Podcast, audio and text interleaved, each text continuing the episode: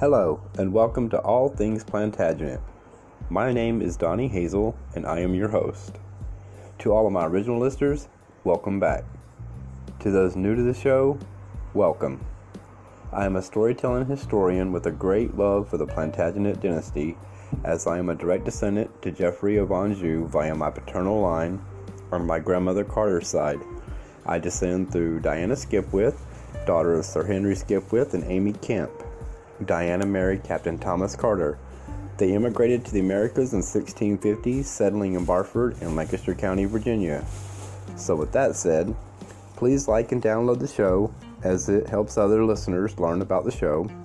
If you wish to support this podcast, there is a link for you to do so, and it would be much appreciated as it would help with costs of maintaining the website www.allthingsplantagenet.com, where you can find the podcast as well as extra items for each episode you can read or download.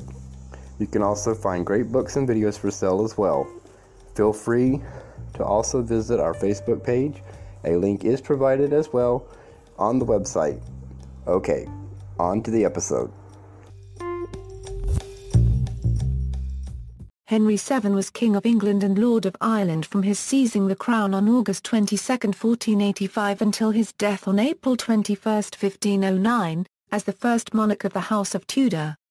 Henry won the throne when his forces defeated Richard III at the Battle of Bosworth Field.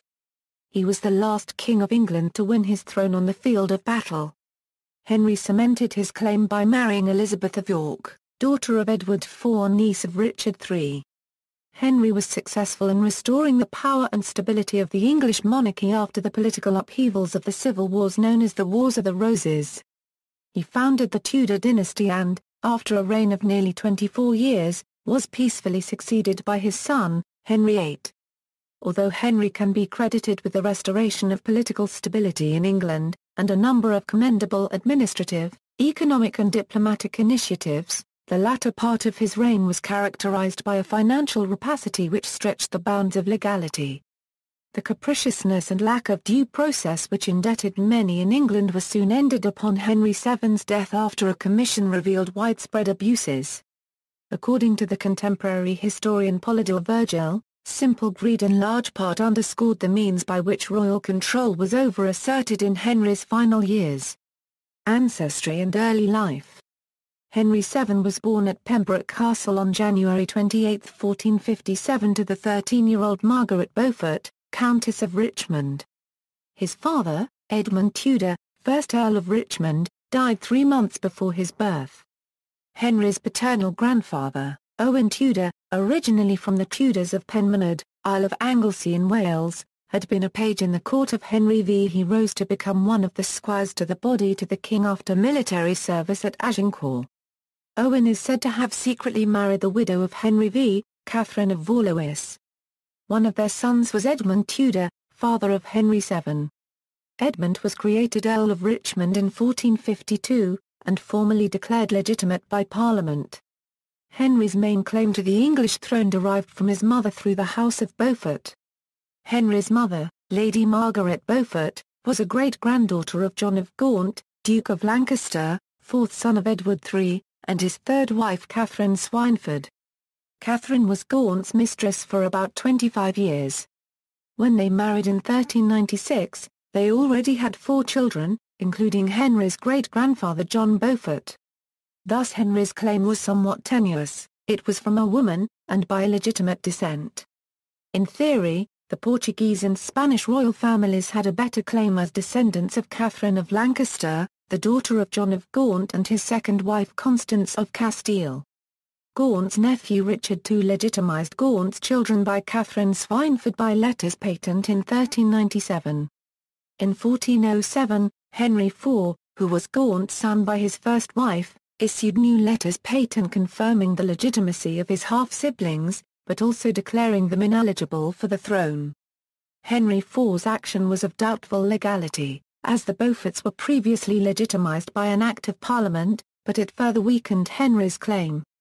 Nonetheless, by 1483 Henry was the senior male Lancastrian claimant remaining, after the deaths in battle or by murder or execution of Henry VI, his son Edward of Westminster, Prince of Wales, and the other Beaufort line of descent through Lady Margaret's uncle, the second Duke of Somerset. Henry also made some political capital out of his Welsh ancestry, for example in attracting military support and safeguarding his army's passage through Wales on its way to the Battle of Bosworth. He came from an old established Anglesey family which claimed descent from Cadwallader and on occasion, Henry displayed the Red Dragon of Cadwallader. He took it, as well as the Standard of St. George, on his procession through London after victory at Bosworth. A contemporary writer and Henry's biographer, Bernard Andrew Copyright, also made much of Henry's Welsh descent. In reality, however, his hereditary connections to Welsh aristocracy were not strong. He was descended by the paternal line, through several generations, from Ednyfed Fychan, the seneschal of Gwynedd and through this seneschal's wife from Rhys ap Tewdwr, the King of Deheubarth in South Wales. His more immediate ancestor Tudor ap Goronwy had aristocratic land rights, but his sons, who were first cousins to Owain Glyndwr mac Rhondda, sided with Owain in his revolt. One son was executed and the family land was forfeited. Another son, Henry's great-grandfather, became a butler to the Bishop of Bangor. Owen Tudor, the son of the butler, like the children of other rebels, was provided for by Henry V a circumstance which precipitated his access to Queen Catherine of Valois. Notwithstanding this lineage, to the Bards of Wales, Henry was a candidate for Y Mab Darogan a Euro the son of prophecy, who would free the Welsh from oppression. In 1456, Henry's father Edmund Tudor was captured while fighting for Henry VI in South Wales against the Yorkists. He died in Carmarthen Castle, three months before Henry was born. Henry's uncle Jasper Tudor, the Earl of Pembroke and Edmund's younger brother, undertook to protect the young widow, who was 13 years old when she gave birth to Henry. When Edward IV became king in 1461, Jasper Tudor went into exile abroad.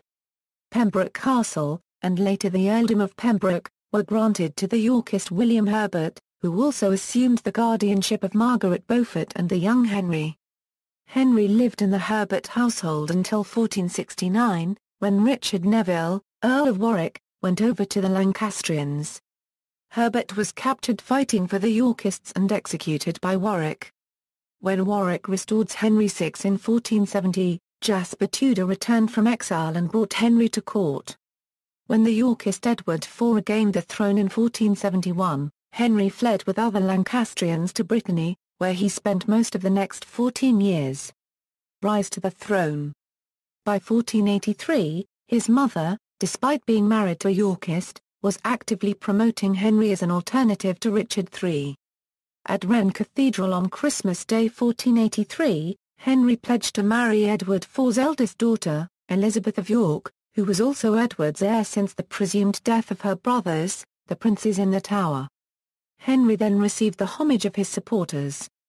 With money and supplies borrowed from his host Francis II, Duke of Brittany, Henry tried to land in England, but his conspiracy unravelled, resulting in the execution of his primary co-conspirator, the Duke of Buckingham.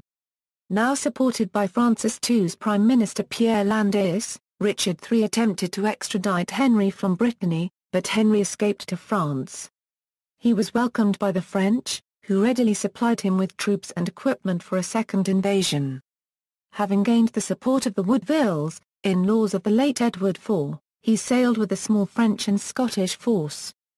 Henry landed in Mill Bay, Pembrokeshire, close to his birthplace. He marched towards England accompanied by his uncle Jasper and the Earl of Oxford.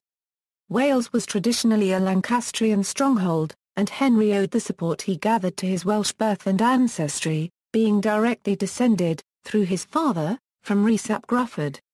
He amassed an army of around 5,000 soldiers. Henry was aware that his best chance to seize the throne was to engage Richard quickly and defeat him immediately, as Richard had reinforcements in Nottingham and Leicester. Richard only needed to avoid being killed to keep his throne. Though outnumbered, Henry's Lancastrian forces decisively defeated Richard's Yorkist army at the Battle of Bosworth Field on August 22, 1485. Several of Richard's key allies, such as the Earl of Northumberland and William and Thomas Stanley, crucially switched sides or left the battlefield. Richard III's death at Bosworth Field effectively ended the Wars of the Roses, although it was not the last battle Henry had to fight. Reign The first concern Henry had was to secure his hold on the throne. He honoured his pledge of December 1483 to marry Elizabeth of York. They were third cousins, as both were great-great-grandchildren of John of Gaunt. The marriage took place on January 18, 1486 at Westminster. The marriage unified the warring houses and gave his children a strong claim to the throne. The unification of the houses of York and Lancaster by this marriage is symbolized by the heraldic emblem of the Tudor rose, a combination of the white rose of York and the red rose of Lancaster. It also ended future discussion as to whether the descendants of the fourth son of Edward III, Edmund, Duke of York, through marriage to Philippa, heiress of the second son, Lionel, Duke of Clarence, had a superior or inferior claim to those of the third son John of Gaunt, who had held the throne for three generations. In addition, Henry had Parliament repeal Titulus Regius, the statute that declared Edward IV's marriage invalid and his children illegitimate, thus legitimizing his wife. Amateur historians Bertram Fields and Sir Clements Markham have claimed that he may have been involved in the murder of the princes in the Tower as the repeal of Titulus Regius gave the princes a stronger claim to the throne than his own. Alison Weir, however, points out that the Rennes ceremony, two years earlier, was possible only if Henry and his supporters were certain that the princes were already dead. Henry's second action was to declare himself king retroactively from August 21, 1485, the day before Bosworth Field. This meant that anyone who had fought for Richard against him would be guilty of treason. Thus, Henry could legally confiscate the lands and property of Richard III while restoring his own. However, he spared Richard's nephew and designated heir, the Earl of Lincoln. He also created Margaret Plantagenet, a Yorkist heiress, Countess of Salisbury sui juris. He took great care not to address the baronage, or summon Parliament, until after his coronation, which took place in Westminster Abbey on October 30, 1485. Almost immediately afterwards, he issued an edict that any gentleman who swore fealty to him would, notwithstanding any previous attainder, be secure in his property and person. Henry secured his crown principally by dividing and undermining the power of the nobility, especially through the aggressive use of bonds and recognizances to secure loyalty. He also enacted laws against livery and maintenance, the great lord's practice of having large numbers of retainers, who wore their lord's badge or uniform and formed a potential private army. While he was still in Leicester after the Battle of Bosworth Field Henry was already taking precautions to avoid any rebellions against his reign. Before leaving Leicester to go to London, Henry dispatched Robert Willoughby to Sheriff Hutton in Yorkshire, to have the ten-year-old Edward, Earl of Warwick, arrested and taken to the Tower of London. Edward was the son of George, Duke of Clarence, and as such he presented a threat as a potential rival to the new King Henry VII for the throne of England. However, Henry was threatened by several active rebellions over the next few years. The first was the rebellion of the Stafford brothers and Viscount Lochiel of 1486, which collapsed without fighting. In 1487, Yorkists led by Lincoln rebelled in support of Lambert Simnel, a boy who was claimed to be the Earl of Warwick, son of Edward IV's brother Clarence. The rebellion was defeated and Lincoln killed at the Battle of Stoke. Henry made the boy, Simnel, a servant in the royal kitchen. In 1490, a young Fleming, Perkin Warbeck, appeared and claimed to be Richard, the younger of the princes in the Tower. Warbeck won the support of Edward IV's sister Margaret of Burgundy. He led attempted invasions of Ireland in 1491 and England in 1495, and persuaded James IV of Scotland to invade England in 1496. In 1497 Warbeck landed in Cornwall with a few thousand troops, but was soon captured and executed. In 1499, Henry had the Earl of Warwick executed. However, he spared Warwick's elder sister Margaret. She survived until 1541, when she was executed by Henry VIII. Henry married Elizabeth of York with the hope of uniting the Yorkist and Lancastrian sides of the Plantagenet dynastic disputes. In this, he was largely successful. However, such a level of paranoia persisted that anyone with blood ties to the Plantagenets was suspected of coveting the throne. Economics Unlike his predecessors, Henry VII came to the throne without personal experience in estate management or financial administration. Yet during his reign Henry VII became a fiscally prudent monarch who restored the fortunes of an effectively bankrupt exchequer. Henry VII introduced stability to the financial administration of England by keeping the same financial advisers throughout his reign. For instance, excepting only the first few months of the reign, Lord Dinham and Thomas Howard, Earl of Surrey were the only two office holders in the position of Lord High Treasurer of England throughout the reign of Henry VII.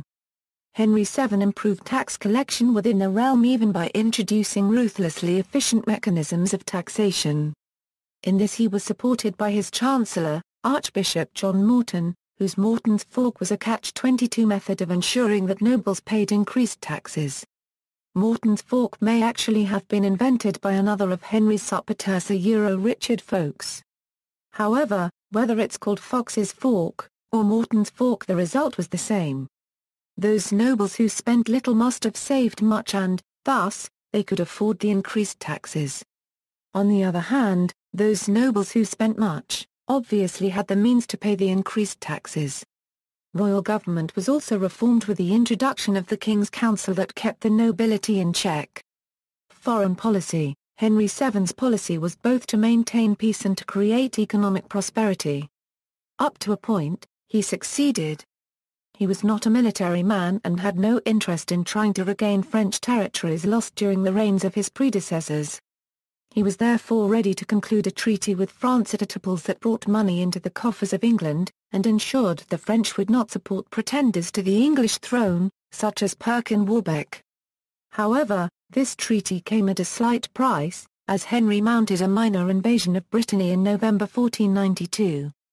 Henry decided to keep Brittany out of French hands, signed an alliance with Spain to that end, and sent 7,000 troops to France.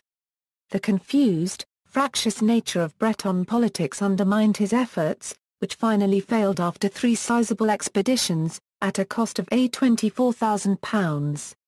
However, as France was becoming more concerned with the Italian wars, the French were happy to agree to the Treaty of Etaples. Henry had been under the financial and physical protection of the French throne or its vassals for most of his life, prior to his ascending the throne of England.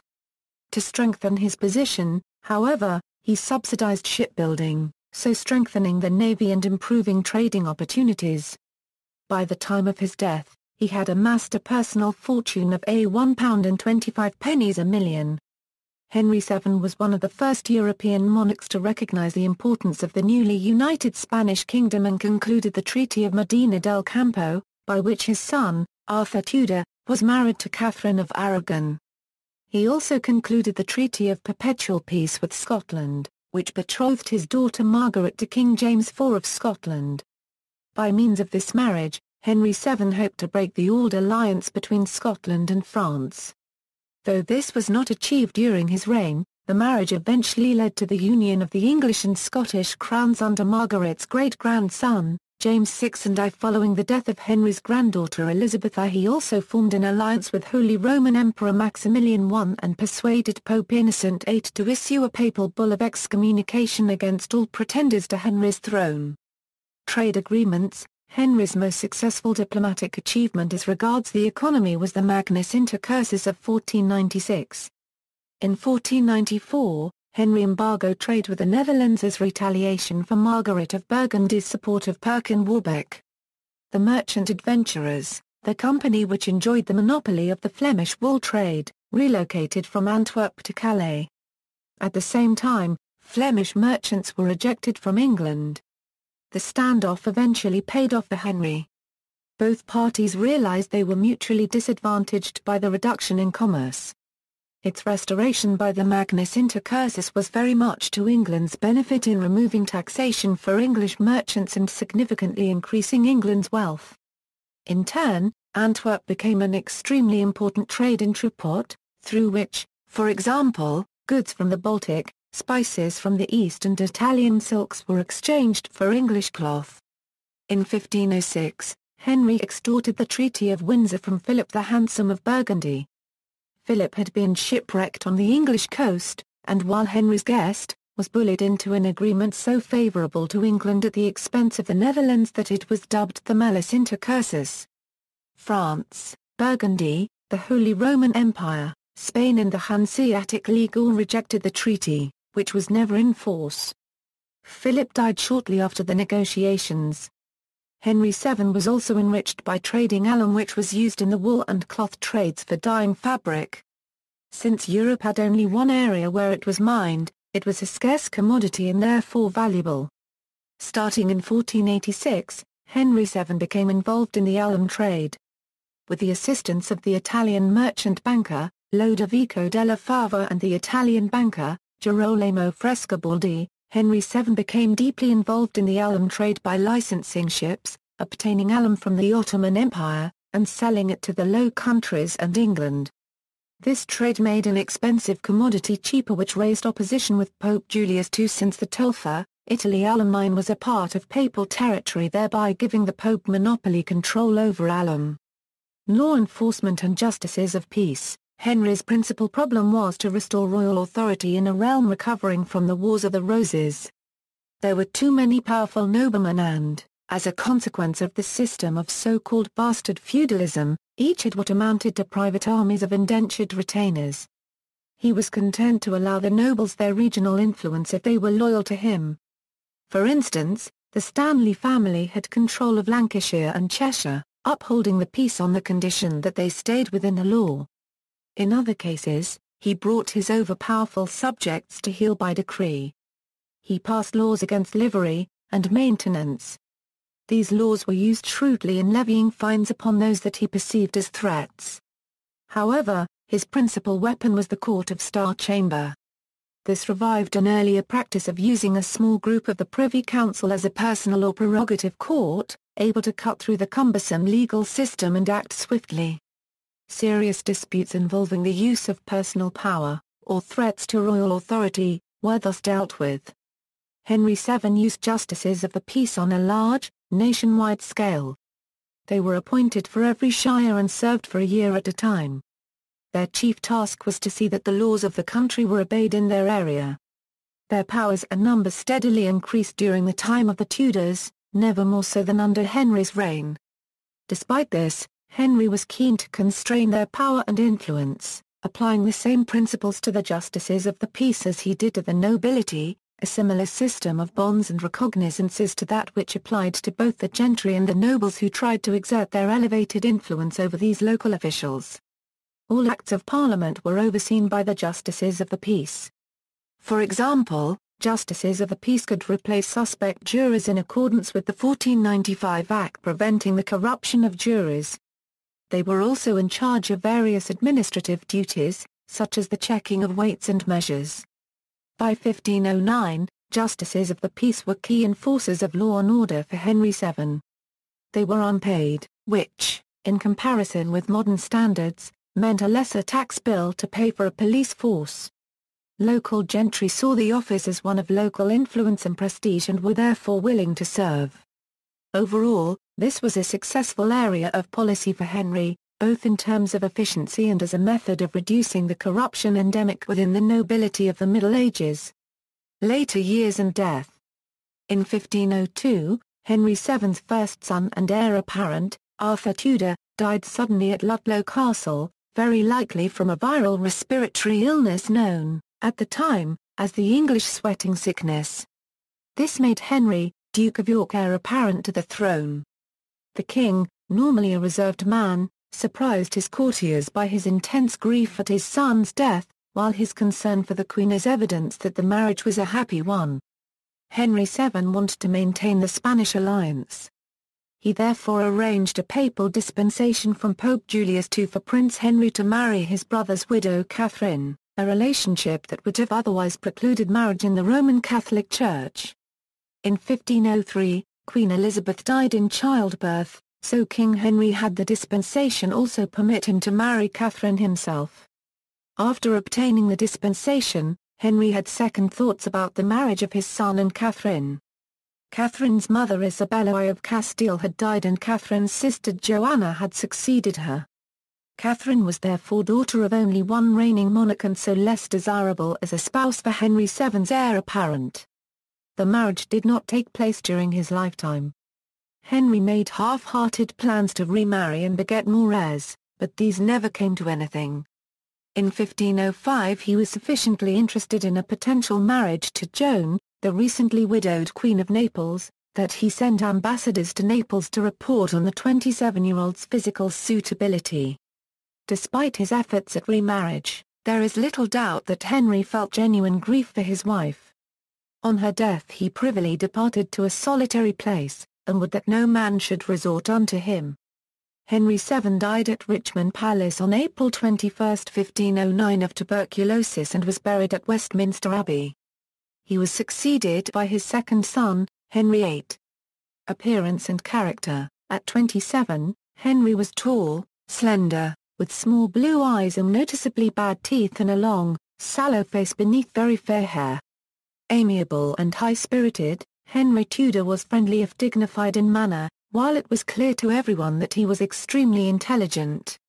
His biographer, Professor Chrimes, credits him, even before he had become king, with possessing a high degree of personal magnetism, ability to inspire confidence, and a growing reputation for shrewd decisiveness. On the debit side, he may have looked a little delicate as he suffered from poor health. Legacy and memory Historians have always compared Henry VII with his continental contemporaries, especially Louis XI of France and Ferdinand II of Aragon. By 1600 historians emphasized Henry's wisdom in drawing lessons in statecraft from other monarchs. By 1900 the new monarchy interpretation stressed the common factors that in each country led to the revival of monarchical power. This approach raised puzzling questions about similarities and differences in the development of national states. In the late 20th century a model of European state formation was prominent in which Henry less resembles Louis and Ferdinand. Henry's titles, up to 1485 the Earl of Richmond, August 22, 1485 a Euro April 21, 1509, His Grace the King of England and France, Lord of Ireland, Henry's full style as king was, Henry, by the grace of God, King of England, France and Lord of Ireland, arms. Upon his succession as king, Henry became entitled to bear the arms of his kingdom. After his marriage, he used the red and white rose as his emblem a euro this continued to be his dynasty's emblem, known as the Tudor rose. Issue, Henry and Elizabeth's children are listed below. An illegitimate son has also been attributed to Henry by a Breton lady, further descendants, Henry VII's elder surviving daughter Margaret was married first to James IV of Scotland. Their son became James V of Scotland, whose daughter became Mary, Queen of Scots. Margaret Tudor's second marriage was to Archibald Douglas. Their grandson, Henry Stuart, Lord Darnley married Mary, Queen of Scots. Their son, James VI of Scotland, inherited the throne of England as James I after the death of Henry's granddaughter, Elizabeth I after divorcing Douglas. Her third and final marriage was to Henry Stuart, with whom she had another daughter, Dorothea Stuart. Henry VII's other surviving daughter, Mary first married King Louis XII of France, who died after only about three months of marriage. She then married the Duke of Suffolk without the permission of her brother, now King Henry VIII. Their daughter Frances married Henry Grey, and her children included Lady Jane Grey, in whose name her parents and in-laws tried to seize the throne after Edward VI of England died. The current monarch of the United Kingdom, Elizabeth II, is a direct descendant of Henry VII the daughter of Henry's double great-great-grandson James I. VI, Elizabeth Stuart, was the mother of Sophia of Hanover whose descendants were the monarchs of the House of Hanover and the succeeding House of Saxe-Coburg-Gotha-Windsor. Ancestry, see also, Sestuike, Cultural depictions of Henry VII of England, Notes. References, Ashley, Mike. British Kings and Queens. Carolyn Graf PPA 280 Euro 286. ISBN A0-7867-1104-3 Chrimes, Stanley B. Henry 7. New Haven, Yale University Press, 2nd ed. ISBN A0-520-02266-1 Cunningham, Sean. Henry 7. New York, Routledge. ISBN A0-415-26620-3 Curran, John M. The King's Army into the Parts of Bretagne Henry VII in the Breton Wars, 1489 a Euro 1491, War in History, November 2000, Volume 7, Issue 4, Goon, Stephen. Politic History, New Monarchy and State Formation, Henry VII in European Perspective, Historical Research, August 2009, Volume 82 Issue 217, pages 380 a Euro 392. Guy, John. The Tudor Age. In Morgan, Kenneth O. The Oxford History of Britain. Oxford, Oxford University Press. ISBN A0-19-285202-7 Kendall, Paul Murray. Richard III. Sphere Books. ISBN A0-351-17095-2 MacCulloch, Diarmaid. The Consolidation of England 1485 a Euro 1603. In Morrill, John. The Oxford Illustrated History of Tudor and Stuart Britain. Oxford, Oxford University Press. ISBN A0-19-289327-0 Morgan, Kenneth O. The Oxford History of Britain. Oxford, Oxfordshire Oxford University Press. ISBN A0-19-285202-7 A. Morrill, John. The Oxford Illustrated History of Tudor and Stuart Britain. Oxford, Oxfordshire Oxford University Press. Penn, Thomas. Winter King a Euro Henry VII in the Dawn of Tudor England. London, Simon & Schuster ISBN 978 one 4391 9156-9, Rogers, Caroline. Chevey, Roger. Henry VII. London, Hodder and Stoughton Educational. ISBN A0-340-75381-1 Starkey, David. Monarchy, From the Middle Ages to Modernity. New York, New York, Harper Perennial. ISBN A0-00-724766-4A, Toll, Carolyn. Hunt, Jocelyn. Henry VII. New York, Longman. ISBN A0-582-29691-9 Weir, Alison. Henry VIII, King and Court. London, Pimlico. ISBN A0-7126-6451-3 Weir, Alison. The Princes in the Tower. New York, Ballantine. ISBN A0-345-39178-0 Williams, Neville. The Life and Times of Henry VII. London, Weidenfeld and Nicolson. ISBN A0-297-76517-5 External links, Illustrated History of Henry VII, Wars of the Roses Information on Henry and Bosworth, Tudor Place page on Henry VII, Dictionary of National Biography